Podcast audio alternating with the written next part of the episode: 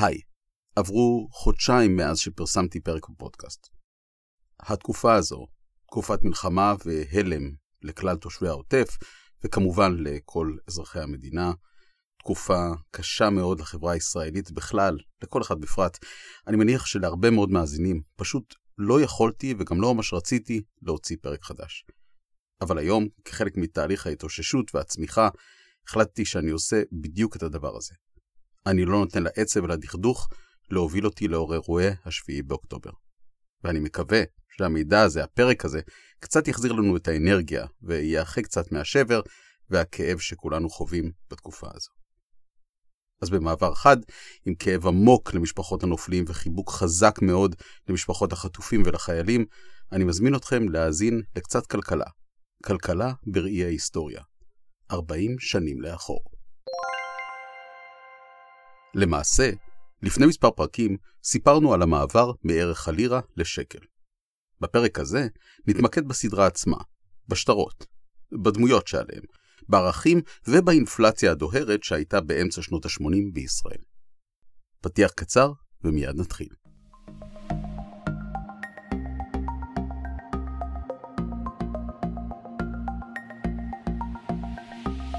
אתם מאזינים לשני צידי המטבע, פודקאסט בנושא איסוף הכסף, עברו ההיסטורי והכלכלי, ומה שביניהם.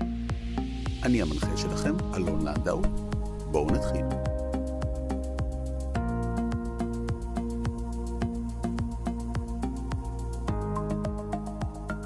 ההחלפה של הלירה לשקל בוצעה בראשית שנות ה-80, והדבר הזה התניע מערכת שלמה לשינוי מטבע. הלירה הפכה לשקל. אבל השינוי הזה, השינוי הזה היה זמני. השינוי הזה היה לחמש שנים בלבד.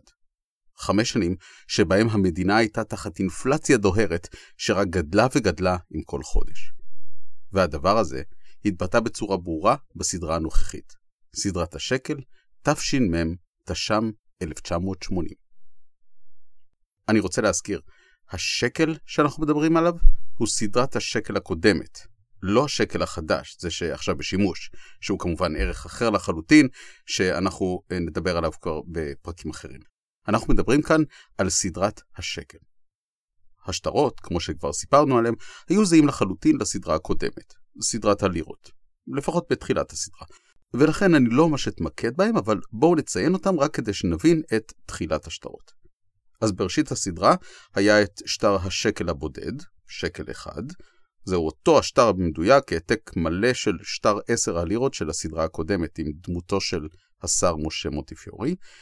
גם שטר החמישה שקלים עם דמותו של דוקטור חיים ויצמן ושטר העשרה שקלים עם דמותו של בנימין זאב הרצל היו זהים לחלוטין לאלו מסדרת הלירה שקדמה לה.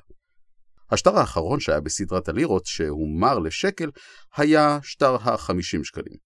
גם הוא היה כמובן העתק מלא של שטר ה-500 לירות עם דמותו של דוד בן גוריון, אבל הסיבה שאני מציין אותו במפורש הוא כי בשטר הזה היה משהו מיוחד.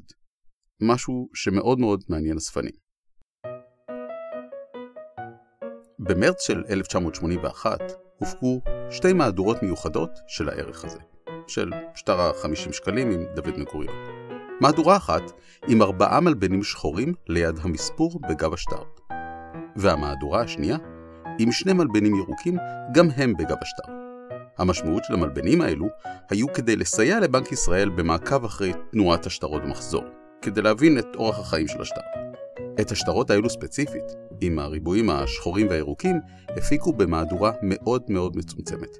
ובגלל זה, היום לאספנים, השווי של אותם השטרות הוא משמעותית גבוה מזה של השטר הרגיל, ללא אותם סימונים. אז אם אתם חדשים לעולם הנומיסמטיקה, תבדקו, כי שטר שכזה יכול בהחלט להעשיר את האוסף שלכם. אז לכל ניתוח השטרות הללו עם הדמויות שעליהם דיברתי ושערי ירושלים שבגב השטרות, ניתן להאזין בפרק שהיה ייחודי רק להם, פרק מספר 20, על סדרת השערים. עכשיו בואו נתקדם, ונתמקד בשארית הסדרה. כל השטרות שהגיעו לאחר מכן, משטר 100 השקלים ואילך.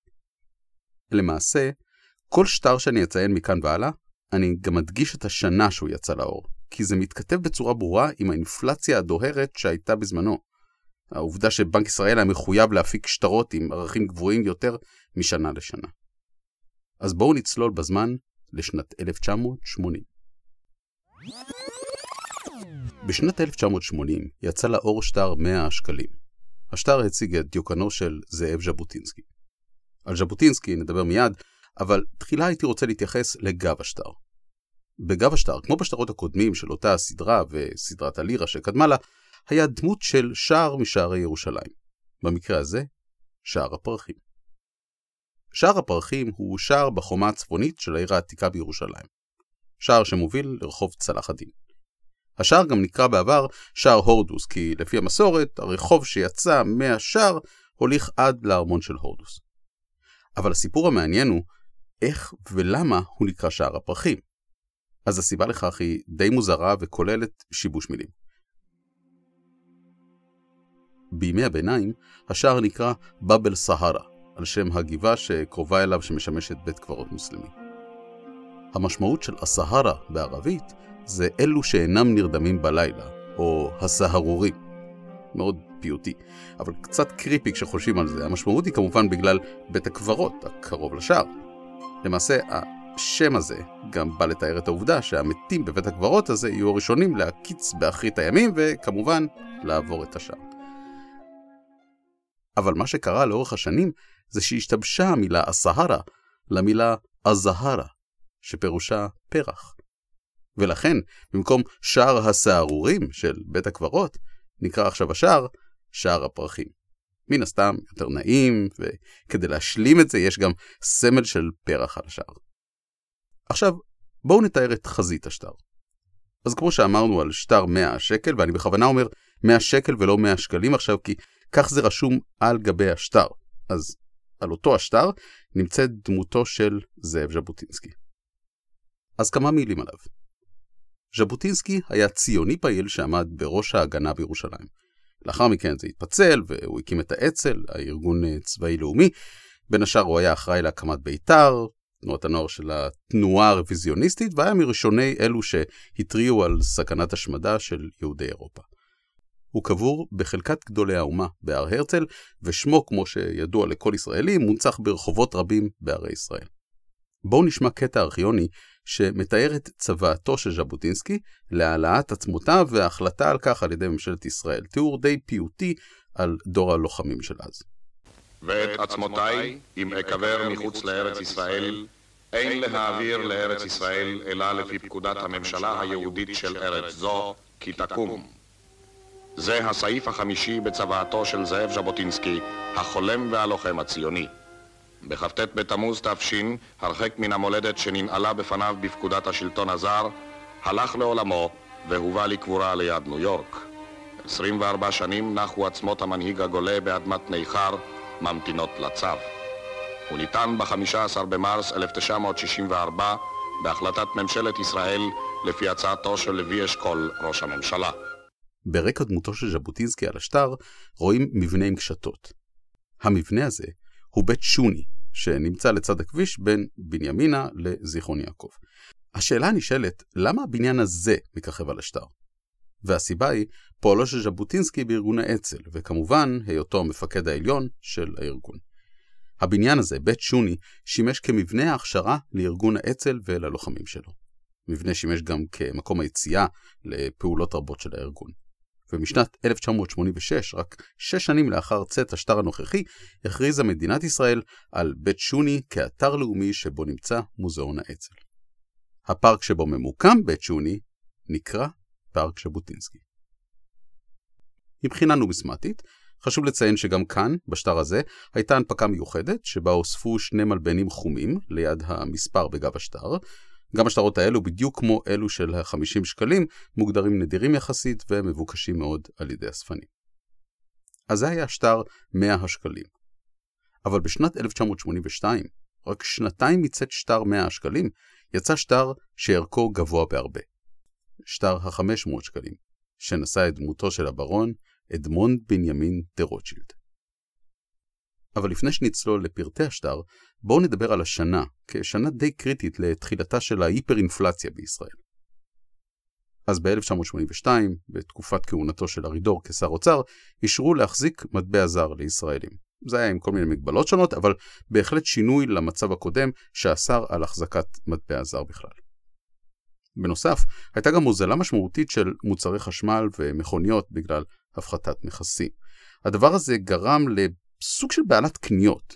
האזרחים רצו לנצל את הוזלת המחירים, וזה גרר את העובדה שהסוחרים פשוט העלו מחירים. והעלו בהרבה. וכל הדבר הזה הגדיל גם את היבוא בגלל הביקושים הגדולים, מה שהעלה את הגירעון המסחרי והקטין בצורה ישירה את יתרות מטבע החוץ של המדינה. וכל הטוב הזה הביא לכך שהממשלה לא הצליחה להפחית את ההוצאות שלה. ועוד דבר קרה ב-1982. בשנה הזו פרצה גם מלחמת לבנון הראשונה, שגם היא לא עזרה בגלל כל ההוצאות הגדולות הנוספות שהיו בתחום הביטחון כמובן. אז בשנה הזו עלתה האינפלציה בישראל ב-131 וזה הביא כמובן לכך שהיה צריך שטר גדול יותר מ-100 שקלים, ולכן יצא שטר ה-500 שקלים, עם דמותו של רוטשילד. וכמו שמיד נראה, לאחר מכן הופקו גם שטרות בערכים גבוהים בהרבה. אז בואו נדבר על השטר. אני לא חושב שיש מישהו שלא מכיר את השם רוטשילד, או לפחות חלק מפועלו, וגם ברור לכולם שהמדינה הזאת לא הייתה מגיעה למה שהיא היום ללא התרומה וההשקעה של משפחת רוטשילד. וכמובן הברון בעצמו, שהיה פעיל מאוד בהתיישבות היהודית בישראל. הברון רוטשילד, או מי שידוע כאבי היישוב, או הנדיב הידוע, היה נצר למשפחה מבוססת באירופה, שהשורשים שלה עוד הגיעו מגרמניה. הוא היה פעיל מאוד בתמיכתו הכספית לבניין הארץ והמושבות שבה, למעשה הוא סייע ל-44 יישובים בישראל. הברון רוטשילד הקים את החברה להתיישבות יהודית, שאיתה הוא ניהל את כל פועלו, את כל המושבות האלו שדיברנו עליהם. הוא סייע בהקמת מפעלים רבים, חברת חשמל, חברת אשלג, עוד כל מיני מפעלים שיצרו תשתית לעבודה עברית, ובנוסף הוא כמובן היה ידוע כמי שהקים את תקווה ראשון לציון וזיכרון יעקב. צבע השטר היה אדום, והוא אדום משתי סיבות. הסיבה הראשונה זה צבעו של היין, וככזה שהקים את היקבים בארץ, זה מציין בצורה ברורה את מהות השטר היין האדום. הסיבה השנייה לצבע השטר הוא שם המשפחה. השם רוטשילד בגרמנית הוא מגן אדום. בגרמנית אומרים צום רוטנשילד, או באנגלית to the red shield, רוטשילד, מגן אדום. אז השטר נצבע בצבעים אדומים. את רקע דיוקנו של הברון רוטשילד מאתרים חקלאים שמייצגים את פועלו בהקמת היישובים בארץ ישראל. על גב השטר ניתן לראות גפן ושקול ענבים, שמסמלים כמובן את היקבים שהקים הברון רוטשילד בארץ, כמו שאמרנו, ראשון לציון וזיכרון יעקב, ובחלקו העליון של השטר, גם בחלקו התחתון דרך אגב, ניתן לראות את הרשימה המלאה של היישובים באותיות ממש צעירות, אבל אפשר לראות אותם עם זכוכית מגדלת. 44 יישובים שהוא עזר וסייע בהקמתם לאורך כל שנות פועלו, נרשמו על השטר באותיות ממש ממש זעירות. אז זה היה שטר 500 השקלים. אבל לאחר שנה בלבד, בשנת 1983, הוציא בנק ישראל את השטר הבא בסדרה. גם כאן, לאור האינפלציה הבעייתית שהמירה ל-190%, היה צורך לספק שטר עם ערך שגבוה מקודמו, והערך שסופק היה 1,000 שקלים. שטר 1,000 השקלים נשא את דיוקנו של הרמב"ם, רבי משה בן מימון. הרמב"ם חי בספרד במאה ה-12 לספירה והחזיק מספר תפקידים. הוא היה פילוסוף, ידע אסטרולוגיה, אסטרונומיה, וכמובן למד רפואה והיה לרופא ידוע. הוא היה גם משפטן חשוב וכמובן הרב המפורסם של אותה התקופה. הוא זכה להכרה מצד קהילות יהודיות רבות כמנהיג וכסמכות רוחנית. הכינוי שלו דרך אגב היה הנשר הגדול. ורבים ראו בו את המנהיג הגדול ביותר שקם ליהודים מאז משה רבנו. בגלל זה נאמר עליו, ממשה עד משה לא קם כמשה. בסופו של דבר, הרמב"ם היה מגדולי הפוסקים היהודים ומחשובי הפילוסופים של ימי הביניים. השטר שאותו הוא איתר, שטר אלף השקלים, היה שטר בצבעים ירוקים. לצד הרמב"ם, בחזית השטר, מופיע עמוד טיוטה בכתב ידו מתוך משנה תורה, הלכות מלווה ולווה פרק כ"ז, הלכה ג', למי שממש רוצה לדייק. הלכה שעוסקת בחתימת ערבים על שטרות. והקשר הברור הזה בין ההלכה לרקע הפיננסי היא הסיבה מדוע זה מאתר את חזית השטר. בגב השטר ניתן לראות את העיר טבריה ומנורת אבן עתיקה שנמצאה בחפירות ארכיאולוגיות בעיר. טבריה, שנמצאת לחופי הכנרת, הייתה המקום שישב בה הסנהדרין ובה גם נכתב התלמוד הירושלמי. העיר טבריה נבחרה להופיע על השטר בגלל העובדה שקבר הרמב"ם נמצא בעיר. העיר גם מכילה את אה, קבריהם של דמויות נוספות, כמו רבי מאיר בעל הנס, רבי עקיבא, רבי יוחנן בן זכאי, אבל כמו שאמרנו, הסיבה שהעיר מצוינת על השטר הזה ספציפית, היא מקום קברו של הרמב"ם. מבחינה נומיסמטית לאספנים, יש פרט מאוד מאוד מעניין על השטר הזה, וזה השם שקיים בצד השטר, בחזית, לימין הדמות הרמב"ם.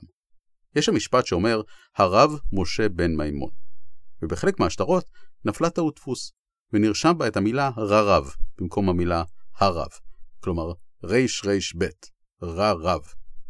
הטעות הזאת תוקנה, אבל הספנים מחזיקים בשטרות האלו כנדירים יותר, ולכן לרוב תהיה להם דוגמה אחת מכל אחד מהשטרות הללו.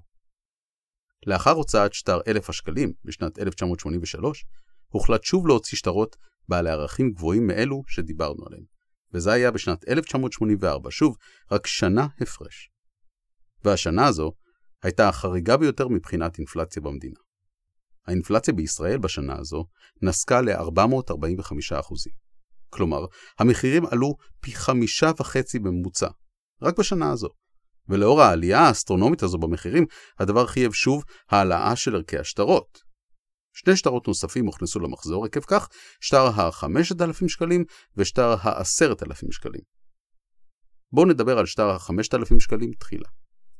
שטר זה מציג את דיוקנו של לוי אשכול, וברקע הדמות רואים את נופה של ירושלים המאוחדת. אז מי היה אשכול?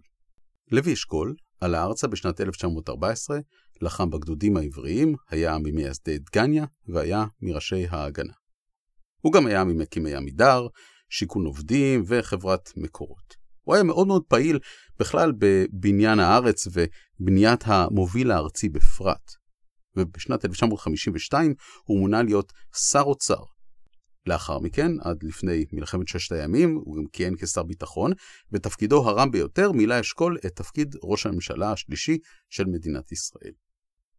בין הדברים שזכורים לו ולהנהגתו, היה הניצחון המוחץ על מצרים, ירדן וסוריה במלחמת ששת הימים. הוא גם היה זה שקיים את צוואתו של זאב ז'בוטינסקי, על ידי העלאת עצמותיו לקבורה בהר הרצל. כמו שסיפרנו בתחילת הפרק. הוא גם עזר בחיזוק הקשרים עם ארצות הברית לאחר ניצחון המלחמה וההתמודדות עם הבעיה הפלסטינית שרק הלכה וגברה לאחר סיפוח השטחים בניצחון המוחץ שלנו. אבל חשוב להדגיש ששנת 1967, השנה בה מדינת ישראל הובילה מלחמה מוצלחת אל מול כוחות ערב, הביאה למשמעות חשובה ביותר מבחינת ישראל ובירתה. איחוד ירושלים. הסיבה הזו היא העובדה שבגללה מופיע הנוף של ירושלים המאוחדת על חזית השטר ליד דמותו של אשכול. בגב השטר יש ציור של צינור מים גדול, צינור מים של המוביל הארצי. כמו שאמרנו, לוי אשכול היה מראשי חברת המים מקורות. הוא היה מיוזמי מפעל מוביל המים הארצי, מה שכולנו מכירים כהמוביל הארצי. המוביל הארצי, שנחנך בשנת 1964, הוא מערכת של תעלות וצינורות שמעבירה מים מצפון ועד לדרום הארץ. היום כבר יש לנו הרבה יותר מקורות, של התפלת מים לדוגמה, אבל בשנות ה-60 היה ברור שמפעל המים הוא מקור החיים בארץ. המוביל הארצי כמובן עדיין פעיל. המים עוברים מאגם הכנרת, בתעלות פתוחות, וממנה עוברים בצינורות תת-קרקעיים, דרך מאגר צלמון, אל אגם אשכול, ומשם לאזורי ראש העין ועד לנגב. בואו נשמע איך מספר על כך גד ליאור, כתב ynet, בכתבה על תוכנית המוביל.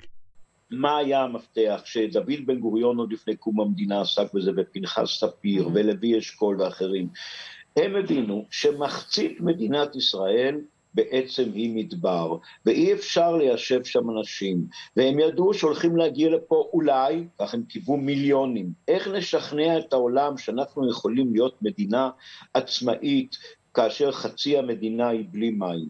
ואז גם כדי להעביר כמובן את תושבים לנגב, וגם כדי שיהיה להם לא רק מה לשתות, אלא להשקות את החלקות החקלאיות, הוחלט על המבצע העצום. בגלל שלוי אשכול היה מהמובילים של אותו מבצע עצום, אותו פרויקט מדהים שהוביל לא רק מים, אלא שבעצם הוביל חיים לכל מקום שזקוק למים במדינה, מצפון לדרום, נבחר המוביל הארצי לאתר את גב השטר שבו מופיע לוי אשכול.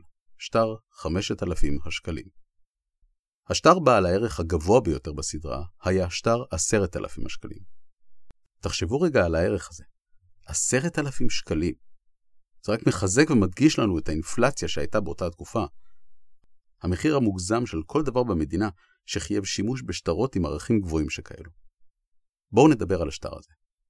השטר מציג את דמותה של גולדה מאיר, ולידה עץ מסוגנן בצורת מגן דוד. העץ בא לסמל את פעילותה לאחדות העם. ברקע העץ רואים את מנורת שבעת הקנים והמילים שלח את עמי באותיות זהירות. גולדה מאיר הייתה מחלוצת הנשים בפוליטיקה בישראל, וכשחושבים על זה, אפילו ברמה הבינלאומית.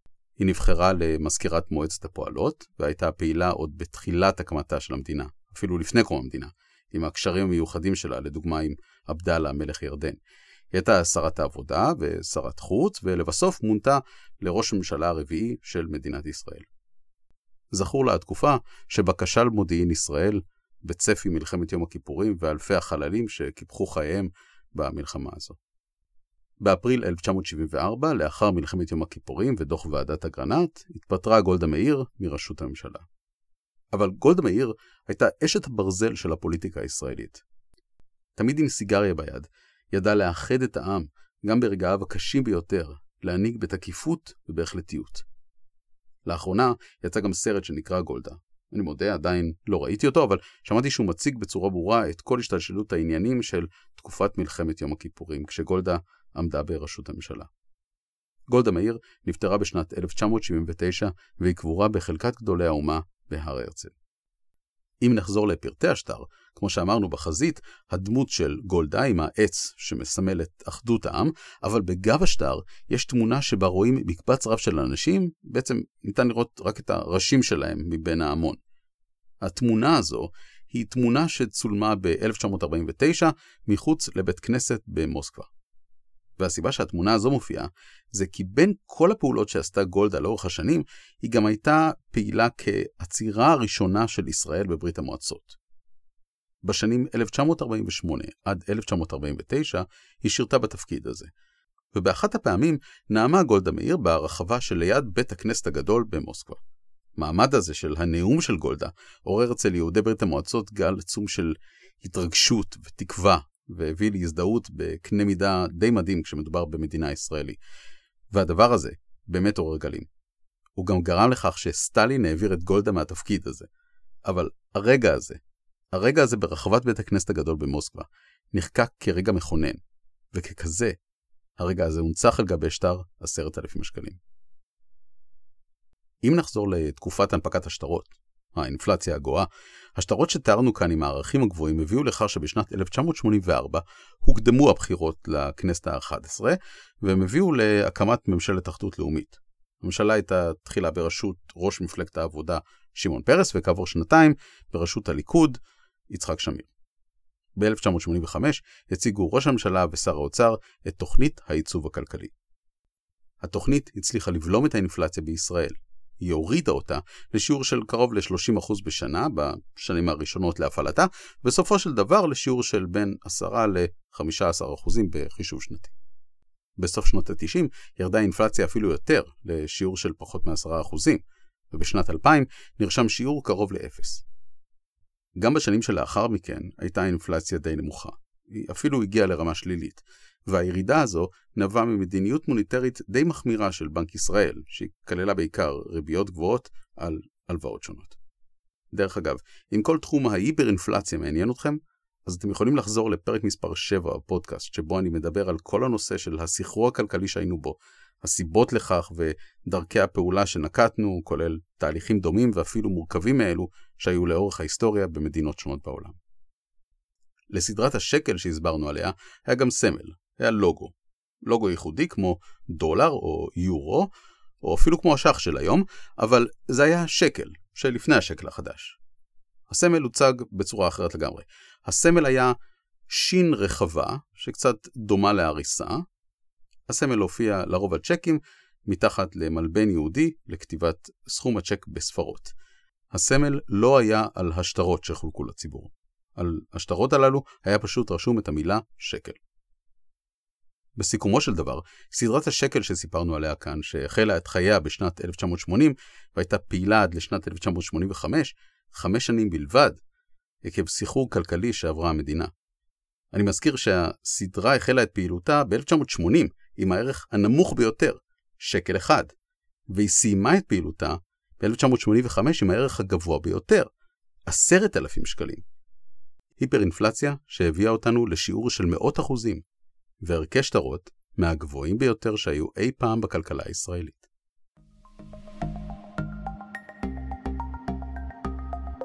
תודה שהאזנתם לעוד פרק של שני צידי המטבע. את הצילומים של שטרות סדרת השקל, הדמויות והנושאים שעליהם דיברנו, ניתן למצוא בדף הפייסבוק שלנו. שם גם תוכלו להשאיר לי הודעה, הערה או רעיונות לנושאים נוספים. הצטרפו אליי שוב לעוד פרקים בתחום הנומיסמטיקה, היסטוריה וכלכלה. להתראות.